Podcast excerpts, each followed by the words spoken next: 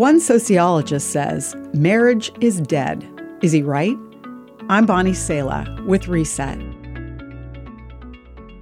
Almost 90% of the world's population now live in countries with falling marriage rates. In the US, marriage has declined by 60% since the 1970s. Marriage can feel like an obsolete and insecure arrangement. Just a few years into Rico and Jesse's marriage, they no longer felt those big romantic emotions that first drew them to each other. Instead, they led an unhappy day to day life, fractured by constant criticism and bickering. Why did we even get married? They secretly thought to themselves. Most of our friends never have. Clearly, the feelings of what we call love are not all that you need in a marriage.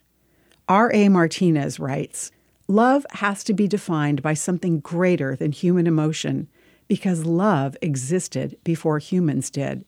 Love is the very nature of God. God says that the union between a man and a woman was meant to be a picture of His love. The Bible puts it like this A man leaves his father and mother and is joined to his wife, and the two are united into one. This is a great mystery, but it is an illustration of the way Jesus and the church are one. Scripture also says, Two are better than one, three are even better, for a cord of three is not quickly broken. If you're in a fraying marriage today, the third cord of God's unfailing love may be what's missing. Bring your broken present or past to His open arms today. I'm Bonnie Sala with Reset. To read, share, or hear this again, or to find more resources like this, visit guidelines.org.